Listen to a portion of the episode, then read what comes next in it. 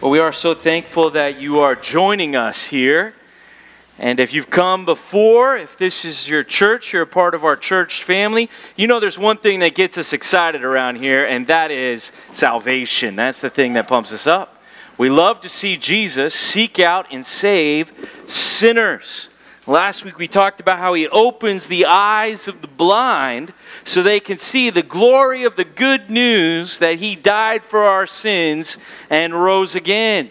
And so we celebrate that. And that's really what we're going for. Every Sunday, all of the time, we're praying that Jesus is going to continue to save people here at this church, maybe even this morning. In fact, sometimes it fuels whole events that we do where we would love to see people get saved at these events. Like last week, we had this big event called Awakening for our youth ministry, where they went away for winter camp. And I'm here to tell you that there's people right now in our youth ministry down the hall worshiping Jesus this morning that uh, a couple of weeks ago were not worshiping him, but because of what Jesus did at this camp, they're now professing faith in Jesus Christ. They're saying that they got saved. I was talking with one of them after the first service came to hear the sermon even before going to the youth group because they're all fired up about Jesus Christ. And this wasn't just something that happened at camp. The goal was to spread the awakening, to bring it back to the schools here in Orange County, to spread the word. And so they had an event on Thursday night called 121. And you would think, uh, well, where Shane, our youth director, he preached, to live is Christ and to die is he preached that to young people, teenagers, junior hires, high schoolers. You would think that's not going to be a very popular message. There was 110 young people there hearing that word. And guess what happened? Another young person says, I want to repent of my sin and put my faith in Jesus Christ. And so these are the kinds of things we're praying for, we're looking for. In fact, even before the youth camp, we did a men's retreat where we had some men decide that they needed to redirect their lives to follow Jesus Christ.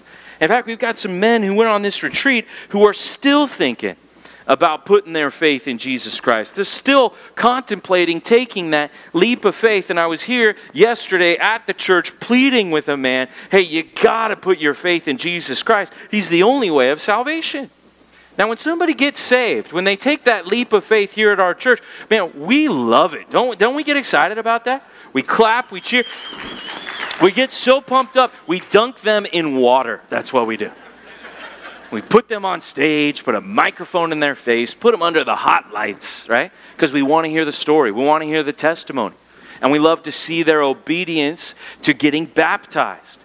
In fact, we've got a bold goal that I'm praying for, and I hope you're praying for here at our church. Our goal in the year 2016 is to see 100 people get baptized here at this church because we want to celebrate salvation. That's what we want to do. And when somebody gets saved here, we encourage them. But then what happens is they leave this building and they go out into the world. And we have basically just ruined their life. You know what I'm saying? Like we have made their life now much more difficult because they used to be able to fit in with the system.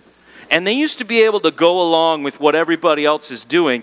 And now they're saying they're leaving that behind to follow Jesus Christ. And now when they go out into the world, see, the world has a negative response. What we celebrate here, we cheer, we clap, they tell us their testimony. They go tell that testimony to their family, to their workplace, to their neighbors. And the clapping and the cheering doesn't necessarily continue.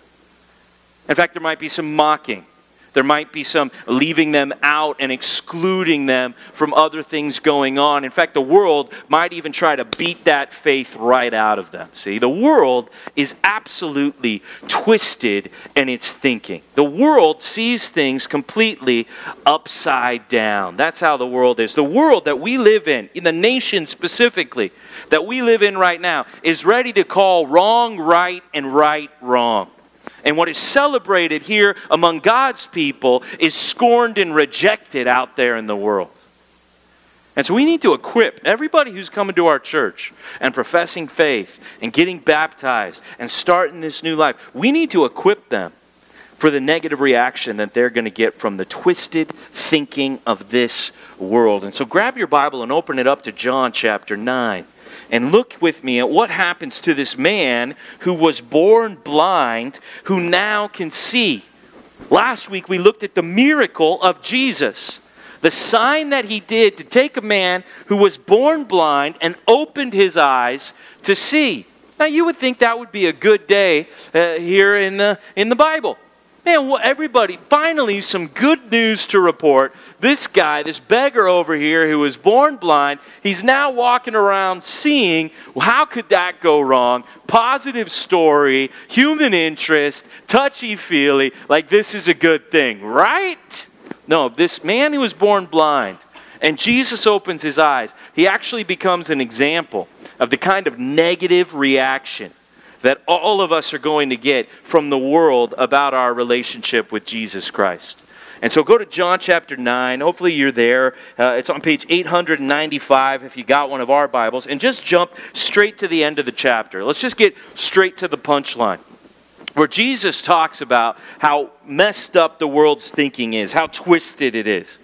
Look at verse 39 of John 9. Here's the conclusion of the whole story. Jesus said, For judgment I came into this world that those who do not see may see, and those who see may become blind.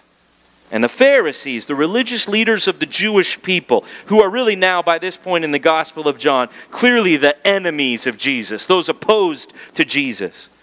They were near him and they heard these things, and they said to him, Are we also blind? Surely you can't mean us. And Jesus said to them, If you were blind, you would have no guilt. But now that you say, We see, your guilt remains. See, Jesus, He wants to right all of the wrong that's going on. He wants our thinking to get untwisted and back on the right track. It's the people in this world who admit that they are blind, that they are in sin, that they are wrong. Those are the people who end up seeing. Those are the people that Jesus saves. But those who think they already see, they're already good people. They're already fine going along with the cultural trends of America right now. Those people, Jesus says, well, because they think they see, they're really the blind ones. See? And if we're not careful, we're going to let the world's negative response to our faith impact us, and maybe we might even lose our faith completely. And so we're going to follow along and we're going to see what happens with this man as an example for all of us. So go back to verse 8 and let's pick it up right after the miracle right after the guy starts walking around seeing, well, there was a lot of commotion. You can see it in verse 8. The neighbors and those who had seen him before as a beggar were saying, Is this not the man who used to sit and beg? I think it's that guy, the blind beggar. And some said, Yeah, it's him. Others said, No, kind of. Is like him. Like I see the resemblance. They're a doppelganger, maybe, but no, I'm pretty sure that's somebody else. And he kept saying, I'm the man. It's me. I'm over here. See, it's like these people are over here arguing about whether it's him or not, and he's like, hey, I'm right here. It's me. I was blind. Now, now I see. But the debate goes on. So they said to him in verse 10, Then how were your eyes opened? And he answered, The man called Jesus made mud and anointed my eyes and said to me, Go to Siloam and wash. So I went and washed and received my sight. And everybody said, Hallelujah. No, that's not where the story goes. Verse 12. They said to him, Where is he? Where is this guy Jesus? And he said, I don't know. So they brought him to the Pharisees, the man who had been formerly been blind. Now it was a Sabbath day when Jesus made the mud and opened his eyes. Dun dun dun. If you've been going through John with us, you know that there's already been a whole lot of controversy when Jesus did other miracles on the Sabbath, which is the day of rest, where you're not supposed to do any work. And now Jesus has done another miracle on the Sabbath day. We know how the religious leaders responded to that. They thought it was wrong. They called it a sin. It's what really began back in John chapter 5. The whole tension between Jesus and the Jewish people of the day that's still going on right now in chapter 9. And so here's a key fact that you can see is going to create conflict. And the Pharisees again asked him how he had received his sight. And he said to them, He put mud on my eyes, and I washed, and I see. And some of the Pharisees said, This man is not from God, for he does not keep the Sabbath. Now, that's not really a true statement right there, okay? Uh, the idea of the Sabbath is a pretty complicated idea that you have to understand from the Old Testament. Let's just make it clear. What day of the week is the Sabbath day? Anybody know? Shout it out. Saturday is the Sabbath day. It's the seventh day. It's the last day of the week. Saturday, the day of rest. We believe that's how God created the world in six days, and on the seventh day, He rested. And so then that was meant to be a day of rest for the people of Israel to take time and remember God as Creator, God as Savior, and to worship Him, right? And so you weren't supposed to do any work. That's all in the Bible. What it doesn't tell us here, but what happened in the Jewish culture is that what they did is they added all these different types of work that you couldn't do in on the Sabbath. Now these aren't scripture. These is, aren't things Moses wrote in Leviticus or Numbers or Deuteronomy. This is now extra biblical things that the Pharisees said. They had like something like 37 different types of work that you couldn't do on the Sabbath day, including like making dough and all kinds of things. And so now we see that when Jesus makes mud with his saliva, and puts it on the man's eyes. We talked about that last week. A lot of people looking for the deeper meaning of what's with the mud or the saliva or the pool of Siloam. Well, now I think we understand what the meaning is.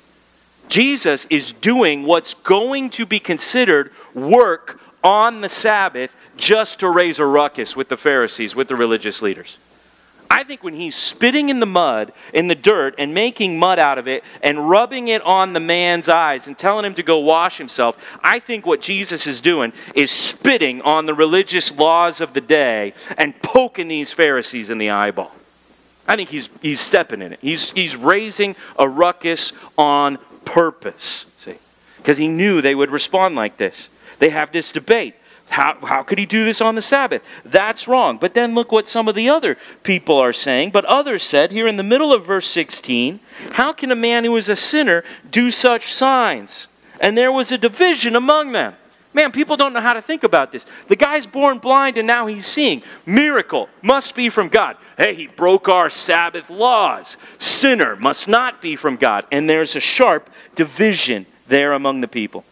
And they said again to the blind man, What do you say about him since he has opened your eyes? Who, which side are you on? And he said, He is a prophet. So he's saying, I think the guy's from God. But here's other people saying he can't be from God because he did this on the Sabbath day. Not actually breaking any of the laws of Scripture, but breaking the man made traditions of the Pharisees. See?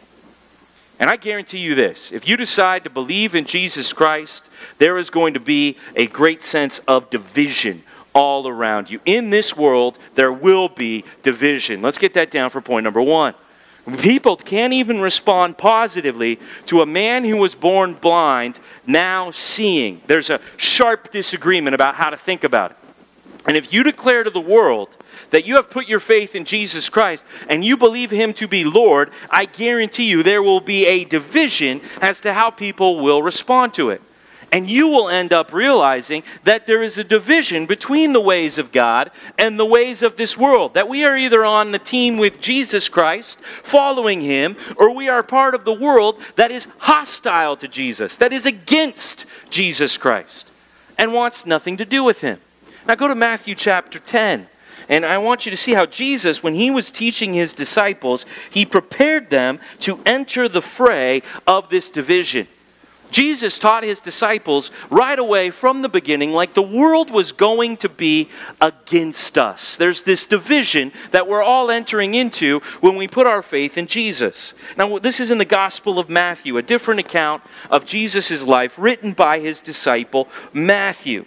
The one thing I always think is worth noting is when Matthew gets called here in chapter 9, verse 9. So this is page 814 if you got one of our Bibles, and look at Matthew chapter 9, verse 9.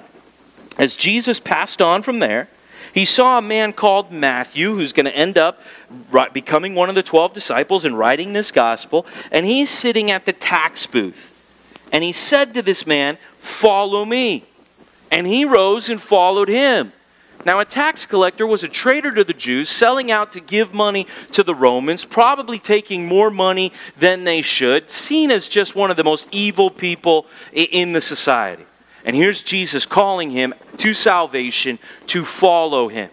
Now, you see what happens right away is in Matthew 10, we name the 12 apostles, and then if you look right above Matthew 10, verse 5, Jesus sends out the 12 apostles. So I think that from Matthew's perspective, it felt like in one chapter he was getting called to follow Jesus, and in the very next chapter he's being sent out by Jesus into the world. Like we get the impression here that it wasn't soon in Matthew's mind after he became a Christian, after he started following Christ, to then being sent out into the world in the name of Christ. And look how Jesus gives his guys a pep talk before he sends them out. Look at how he preps them. Go down to verse 16. And this is how Jesus would want us to be equipped to engage this world. He says, Behold, I am sending you out as sheep in the midst of wolves. Doesn't that just immediately inspire confidence right there? So be wise as serpents and innocent as doves. A lot of an animal analogies here. Verse 17 Beware of men. I love that line right there. Like, where are you going to go uh, to avoid men? Watch out for men, right? I don't know if you've ever gone door to door evangelizing with us. We like to get out in the neighborhoods and invite people to church. We got our ice cream truck. We go out on Saturday mornings, and sometimes you'll see those big beware of dog signs. Everybody, everybody remember those signs? And it's on this gate, and like the gate is shaking, and there's this barking come, and, and my son or somebody sometimes that I'm going with is like, how about we just skip this house? You know what I mean? Because it says beware of dog. And I always just picture going and knocking on the front door and there being a sign on the door that says, Beware of men, you know? That's what Jesus is saying here. Like, hey, I'm sending you out into the world. Have you met people? Like, watch out. This is going to be bad. Beware of men. For they, here's, what here's what's going to happen they will deliver you over to courts, they'll flog you in their synagogues. You will be dragged before governors and kings for my sake, to bear witness before them and the Gentiles. When they deliver you over, do not be anxious how you are to speak or what you are to say. For what you are to say will be given to you in that hour. For it is not even you who speak but the Spirit of your Father speaking through you. Brother will deliver brother over to death, and father his child, and children will rise against parents and have them put to death. And you will be hated by all for my name's sake. But the one who endures to the end will be saved. When, not if, when they persecute you in one town, flee to the next. For truly I say to you, you will not have gone through all the towns of Israel before the Son of Man comes. A disciple is not above his teacher, nor a servant above his master. It is enough for the disciple to be like his teacher, and the servant like his master. If they called the master of the house Beelzebul, a name for Satan, which is what they called Jesus, always referring to him as having a demon, if they call Jesus that, well, how much more will they malign those of his household, those who have put their faith in him? Well, what a great pep talk, your first time going out evangelizing. Like, yeah, that feels good, right? I mean, this is how Jesus equips his disciples that he's called, that he's saved. Hey, I'm sending you out into the world. Let's just get a realistic perspective of what it's going to be like. Brutal. Expect opposition. There's going to be negative feedback that you are going to feel like the world is divided against you. That's how you're going to feel. And he's, he's preparing them for that, not to be surprised, not to be taken back. This is how it's going to be. And it's not just for the original 12 disciples. Go to Acts 14. Go to Acts chapter 14. Let's see another example of this kind of preparation for the world's negative response. What is celebrated at church will be condemned by the world. And if there's anybody who knows about persecution, it was this guy named Saul, who was the leader of the original persecution of the church who was responsible for seeing Christians get killed, throwing Christians in prison, having them beaten. In fact, he was taking his show on the road, the road to Damascus, where he was going to go persecute more Christians when he just happened to meet Jesus on the road to Damascus. Who said, Saul, Saul, why are you persecuting? Anybody know what Jesus said? Why are you persecuting? me because Jesus takes the negative response of the world to his people personally. And Jesus says, Hey, I'll show you what you're going to have to suffer for my name's sake. And he turns him into maybe the man who got persecuted more than anybody else, the Apostle Paul. He completely radically changes this guy's life from being a persecutor to the persecuted. And he goes to this town, Lystra, and what does he do in Lystra? Well, he meets a man who cannot walk, who's crippled, and he heals the man so he can walk. Bad move, shouldn't have done it. Because now here comes some negative consequences. And at first they act like he's a God and they want to worship him. And he says, No, I'm not a God. Don't worship me. And then guess who shows up? Acts 14, verse 19. Look at it here. The Jews came. Same kind of thinking as the Pharisees in John chapter 9. The religious leaders who are against the gospel of Jesus Christ that saves sinners. The Jews came from Antioch and Iconium, from these other cities where they'd already been evangelizing and planting churches. And having persuaded the crowds, they stoned Paul. They threw big, heavy rocks at him to crush his skull and kill him. They stoned Paul and dragged him out of the city, supposing that he was dead. They literally dragged him outside the city and left him there because he must have looked so bloodied and so beaten up that they thought he was a dead man, and they left him there. They left his body outside the city. Now, it says, verse 20, when the disciples gathered about him, he rose up, entered the city, and on the next day, he went on with Barnabas to Derbe to go do more evangelizing. Pretty impressive. Just brushes himself off, walks back into town. Goes to the next town, repeats gospel presentation. Verse 21 When they had preached the gospel to that city and had made many disciples, they started going back to the cities they'd been to, to the place where he got persecuted, where they tried to kill him, to Lystra, to Iconium, to Antioch strengthening the souls of the disciples, encouraging them to continue in the faith, and saying that through many tribulations we must enter the kingdom of God. Hey, praise God if He saved you. Praise Jesus if He's given you eternal life. But I'm just here to warn you this morning that that eternal life is going to make this life a lot more complicated, a lot more negative response that you're going to receive right here, right now, because you're living for Jesus Christ. That's what we've needed to equip Christians with since the very beginning of disciples. Everybody should underline that, write that down. Here's the promise through many tribulations, we must enter the kingdom of God. We are divided against the world, and they are going to respond negatively to us. How negatively? Well, right into our closest personal relationships. Go back to John chapter 9 and look at the horrific turn the story takes next. Not only is there a mixed response to this blind man seeing, well, watch what happens. It's, it's horrific. Look with me here at verse 18 here of John chapter 9 because there's this debate about if this miracle even happened, verse 18, the Jews did not believe that he had been blind and had received his sight. They're trying to discredit the miracle until they called the parents of the man who had received his sight. Let's bring in some witnesses. Let's go after his dad and his mom. Let's see if they'll testify that he was blind and now he sees. And they asked them, Is this your son, who you say was born blind? How then does he now see? And his parents answered, We know that this is our son, and that he was born blind.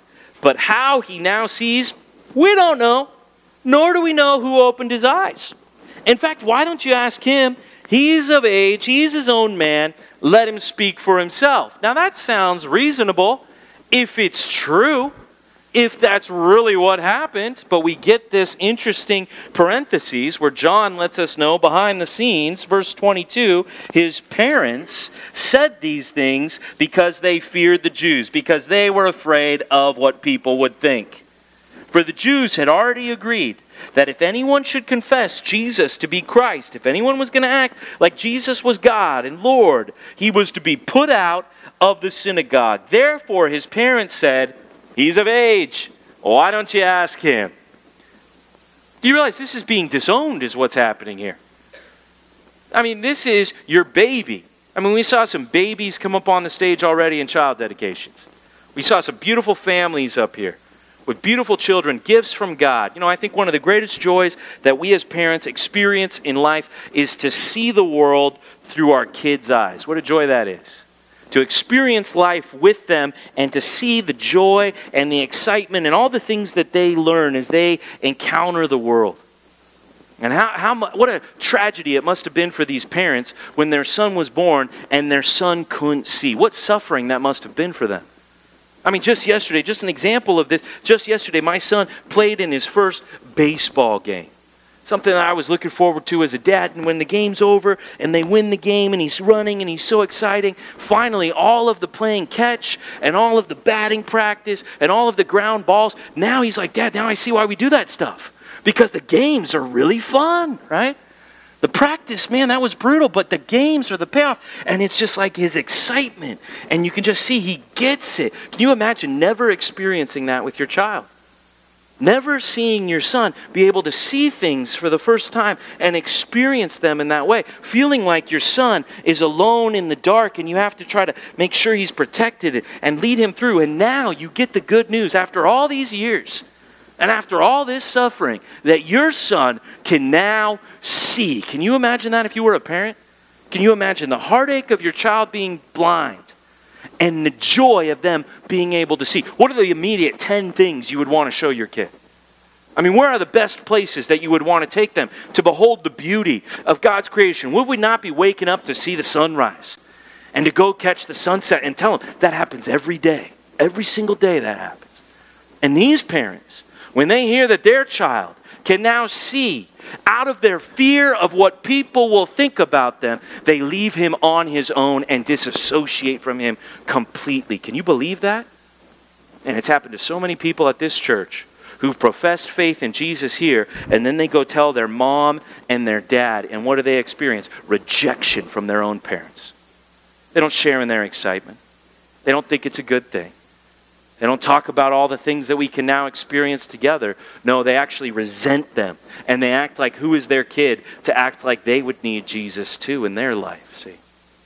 See, this separation, this division, it's not just between us and the world. It's going to happen right in our closest personal relationships. The people that we love, the people that gave birth to us, the people that we gave birth to. It's going to divide even us in our families.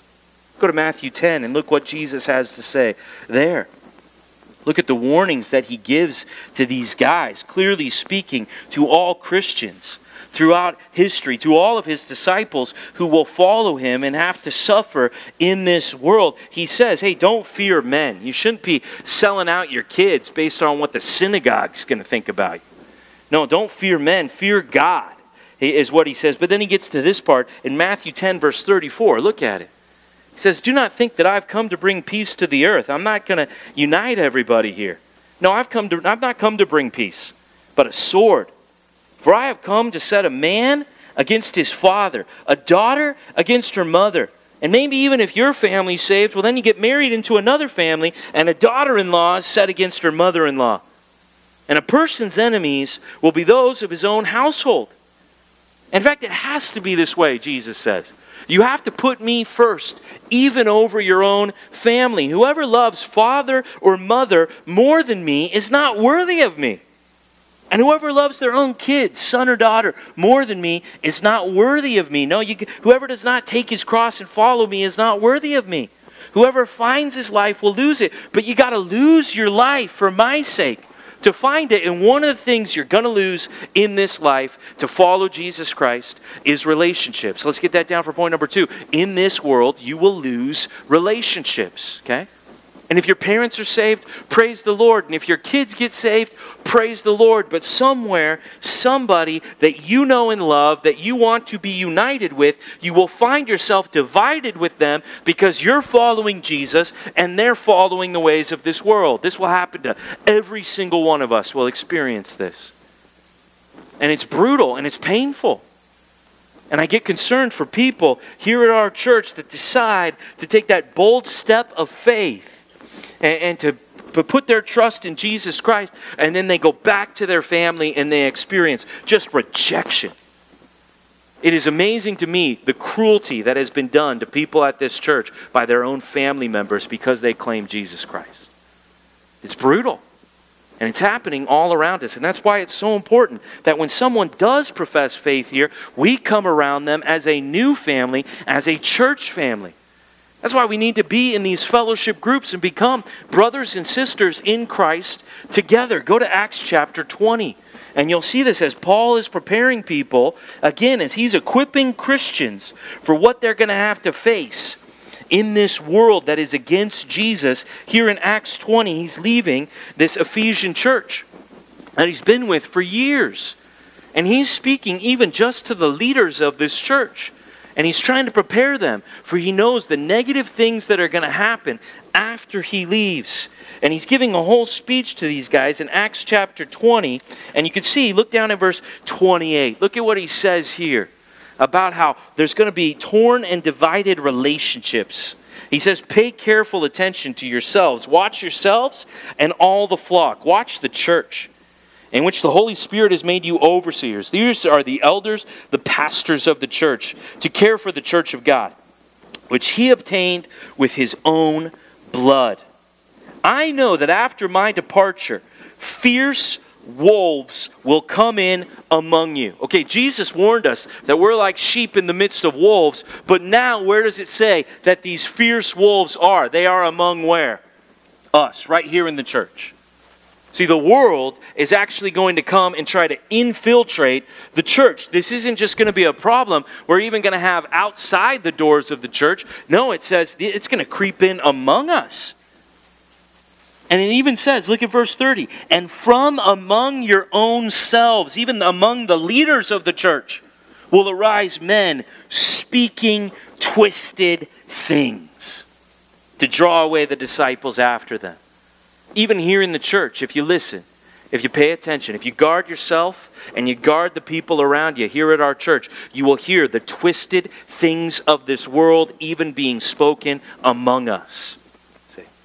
And these people, they're going to try to actually divide the church. They're going to try to draw away disciples after them.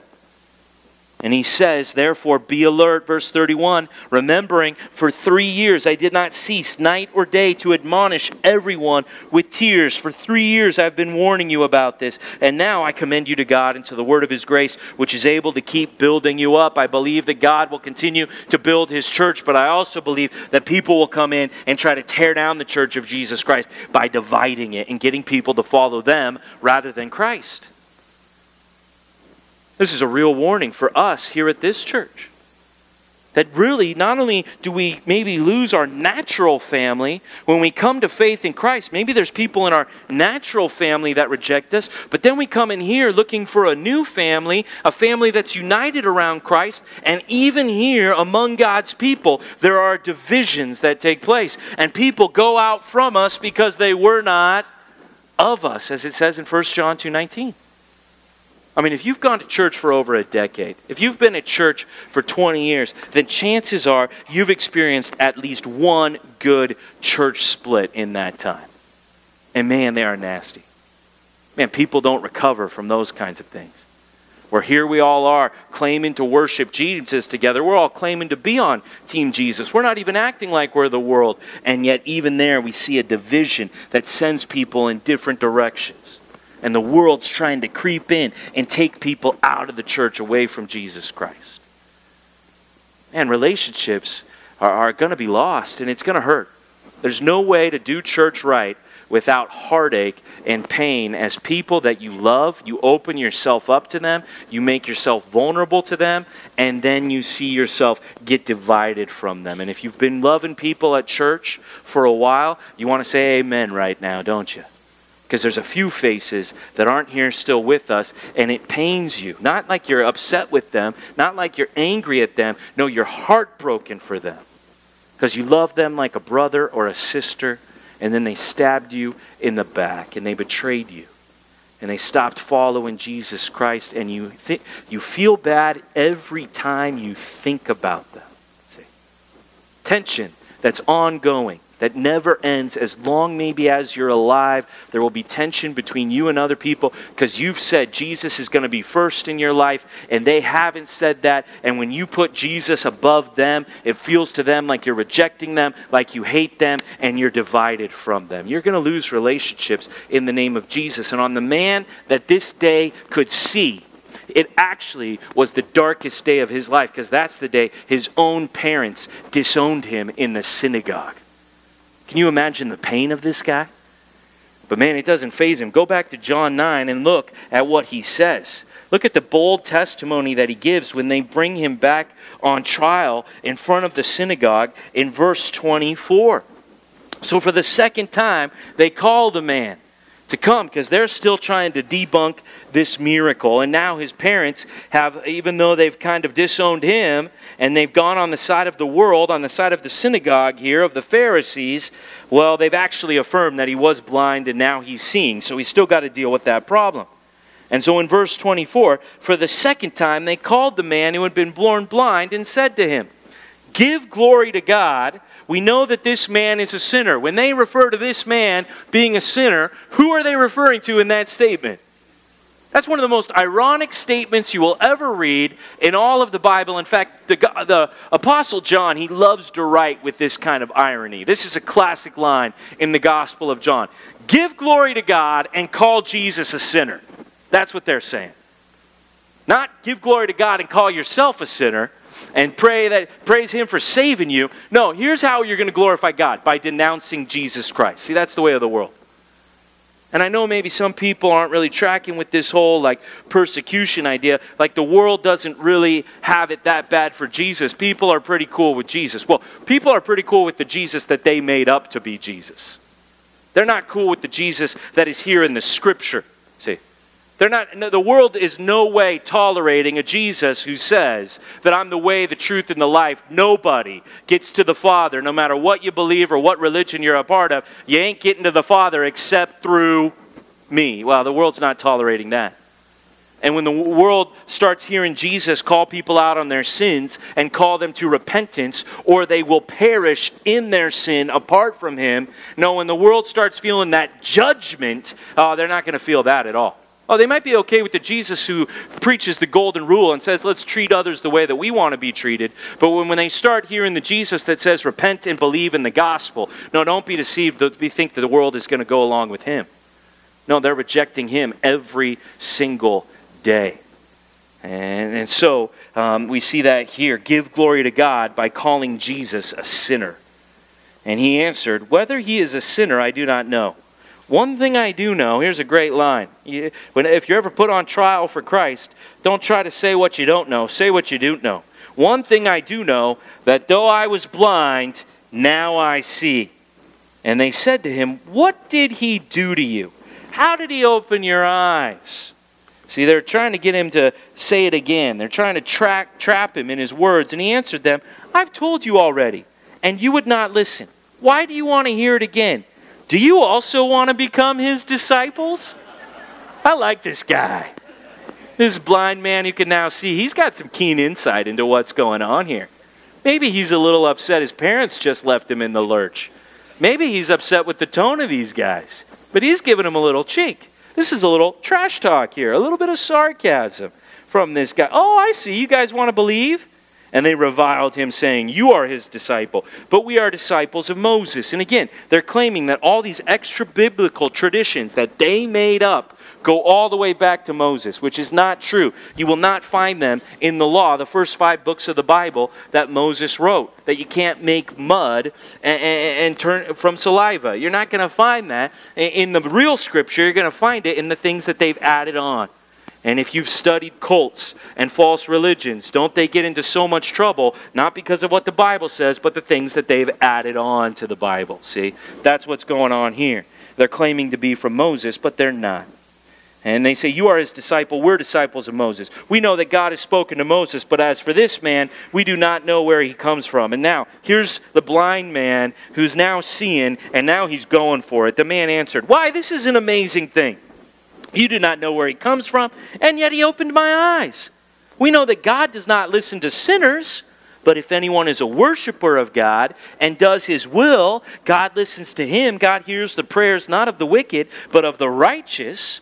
Hmm, never since the world began has it been heard that anyone opened the eyes of a man born blind. If this man were not from God, he could do nothing. I mean, talk about making a strong argument starting to make some biblical sense here. And they answered him, You were born in utter sin, and would you teach us? And they cast him out. And that doesn't mean they just kicked him out of that trial, that meeting right there. That means they kicked him out of the synagogue. That means they excommunicated him. That means the whole Jewish social circle there that he was a part of, well, he just got excluded from it which means where's he going to stay? Where's he, who's going to hire him? Where's his next meal coming from? Like the whole bartering and trading thing that would have been going on at that time. Like he's out of all of that right now. Like he's an outcast, basically. And that's what the world's going to do to us. They're not going to let us uh, fit in. They're, they're going to kick us out. Let's get that down for point number three. In this world, you will experience persecution. It is going to cost you something. The world is going to come against you.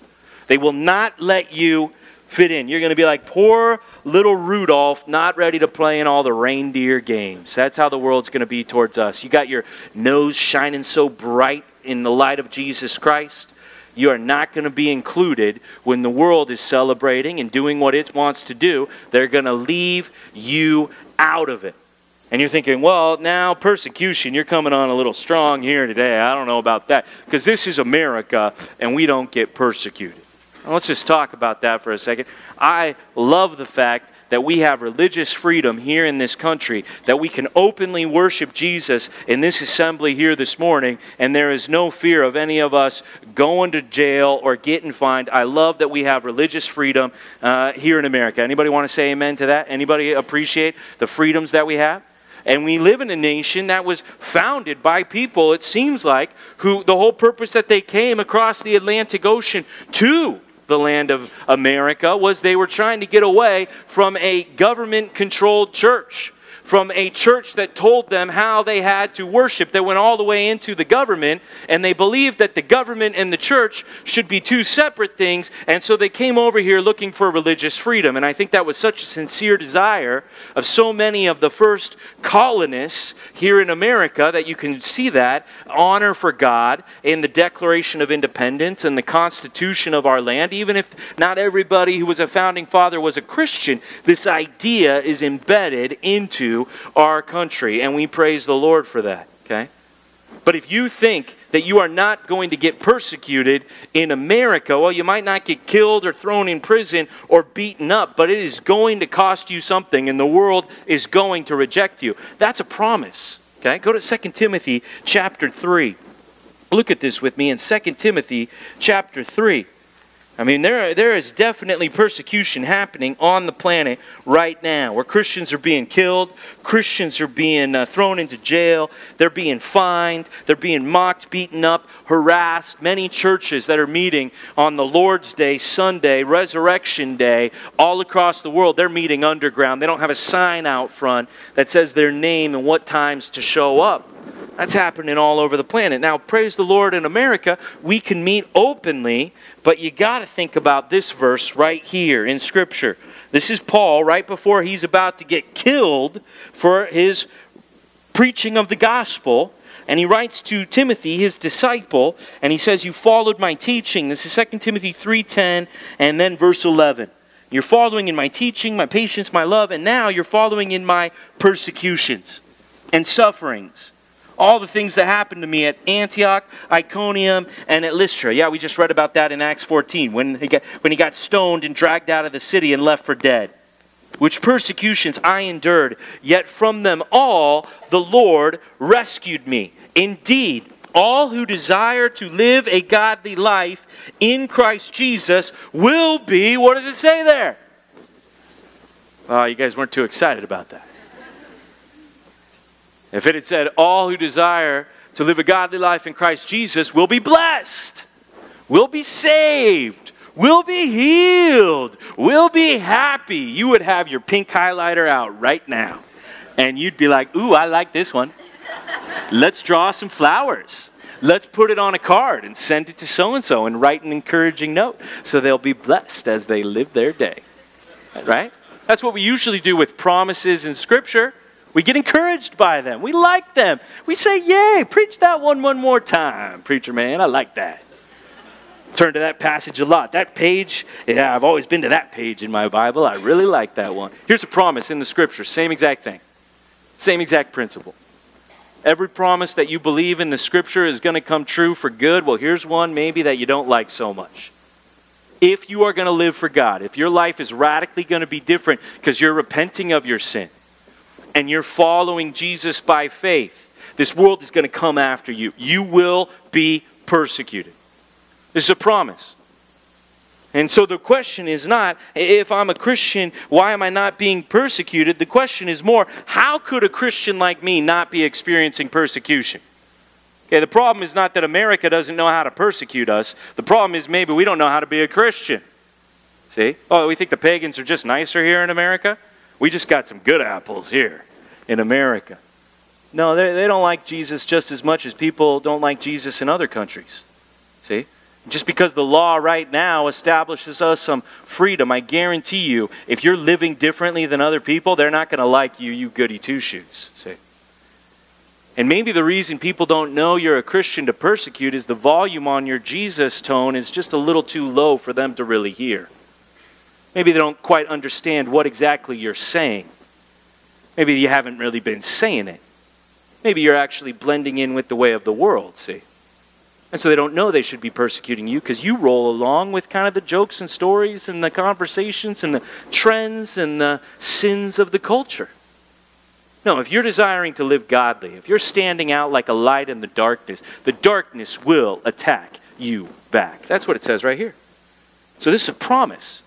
This is something that is going to happen to every single person who actually does live godly in Jesus Christ. At some point, someone will come after you.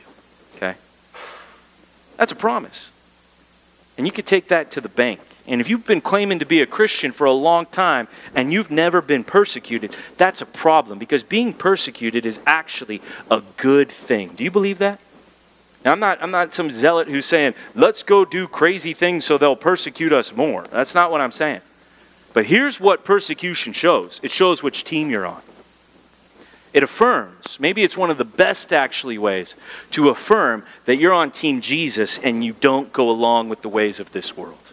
Because when the world's coming after you, see, that's the way they went after the Apostle Paul, who got killed after he wrote this, right? That's the way they went after Jesus. We think they're going to beat up our Lord, they're going to, they're going to mock him, they're going to make him carry his own, uh, his own cross and then he can't even do that. They're going to nail him to the cross. They're going to mock him some more. They're going to watch him die. And then they're going to come and be friends with us? We really think that's how this story is going to play out? They're going to hate Jesus, but they're going to love us? Oh, that's dangerous territory. No, if they hated Jesus and I'm with Jesus, and if there's one thing I want to be in this life, it's with Jesus. And so if I'm with Jesus, this world, man, they're going to come after us. They're going to try to divide you and get you out of here and go along with them. They'll creep in here among us. They'll try to take you away. That's what's going to happen to every single one of us. I mean, the Bible goes so far as to say, Blessed are those who are. Pers-. It is a promise that we're supposed to cherish. We should get out our pink highlighter. We should put the flowers next to it. Because it says, Happy are the persecuted. Well, how could you be happy when you thought it was such a great thing that you came back from the pool of Siloam seeing, and now everybody's having a controversy about you, and your parents just disown you, and the religious leaders who control the social, economic culture just kicked you out of it? How can you be happy in that moment? We'll go back to John chapter 9, and you'll see how you can be happy when the world hates you. And you see here that when his parents have disowned him and the world has cast him out, and that's what the world will do to every one of us, they'll cast us out. And if you're feeling like that's a brutal idea that we're studying here in the sermon this morning, well, let me tell you, if you're in Christ, He holds you in His hand, and no one can snatch you out of His hand, and He will never cast you out. Anybody want to say amen to that? And that's why John 9 rolls right into John 10. And that's why we got some positive, feel good sermons coming up about how once Jesus has you, he will never let you go. And nothing this world does to you can ever separate you from the love you have in Jesus Christ. That doesn't mean the world's not going to try, though. See? doesn't mean they're not going to come after you. And here's this man. I mean, could you imagine the day you got to see the light became the darkest day in your life for this guy? Parents throwing him under the bus, people casting him out. In verse 35 comes along, and Jesus heard that they had cast him out. And having found him, here's Jesus walking through the streets looking for the man. And having found him, he said, do you believe in the Son of Man? And he answered, And who is he, sir, that I may believe in him? And Jesus said to him, You have seen him. And it is he who is speaking to you. And he said, Lord, I believed. And he worshiped him, as in he got down on his face and he bowed before Jesus and he worshiped him. And Jesus then said, This is why I came so that blind people like this man could see, and those who think they can see will be shown to be blind. See, what happens when you suffer for Jesus is you share in the sufferings of Jesus. And there is perhaps no place that you will feel a closer kinship and closer intimacy with your Lord Jesus Christ than when you are persecuted because that is a road he knows how to walk down. And when they were striking him, see, he opened not his mouth. When they were mocking him, he did not reply. No, when he was up on the cross, bleeding out to pay for your sin, and they were saying, Too bad because he saved others and he can't save himself. No, he took it and he endured and he persevered in the midst of their persecution, and he died to save the persecutors who were mocking him for not saving himself. See, that's our Lord Jesus Christ. And yeah, in this world, there's going to be a great division, and you will lose relationships, and I guarantee you, I promise you, you will experience persecution. But here's why you should gladly accept it all because you will have Jesus. That's who you'll have with you. And that's point number four. If this world is going to disown you, and come after you, but you get Jesus at the end of it, well, it is worth it. Let me tell you right now. And Philippians 3, Paul says, I want to know Jesus not only in the power of his resurrection, there's another way that I, not only in the new life and the eternal life, but there's another way I want to know Jesus. I want to share in his sufferings, he says.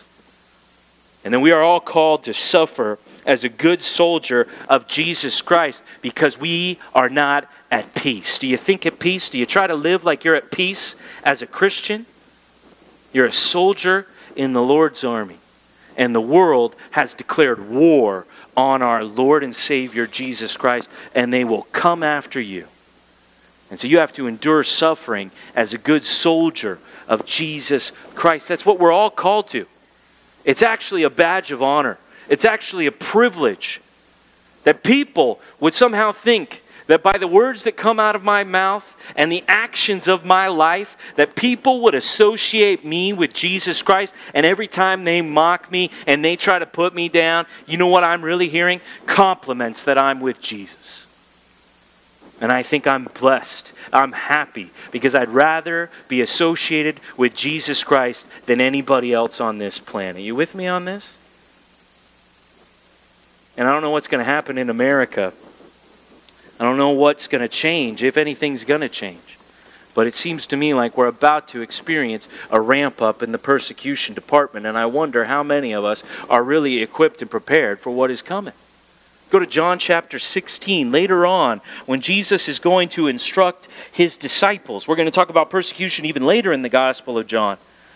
Jesus says this as he's instructing them in the last night before he was about to experience the ultimate persecution, his execution on the cross, which is known as his suffering for us throughout Scripture. And the call then that we are supposed to suffer with him in Christ. Well, he says this in John chapter 16. Look at this. I've said all these things to you, and he's talking about, you can see the heading there in John 15, the hatred of the world. How the world's really going to come after us and hate us. Why are we having a sermon like this, such a negative focus about how the world's going to be negative towards us? Why would we spend a whole Sunday morning going over this? Well, here it is. I have said all these things to you to keep you from falling away. We want you to be prepared for the negative response that's going to come from the twisted thinking of this world. They're going to put you out of the synagogues. Yeah, we just saw that in chapter 9.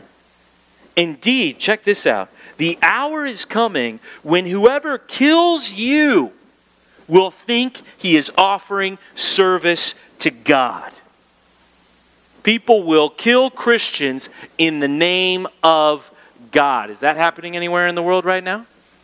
Does that sound like Islam to anybody here this morning?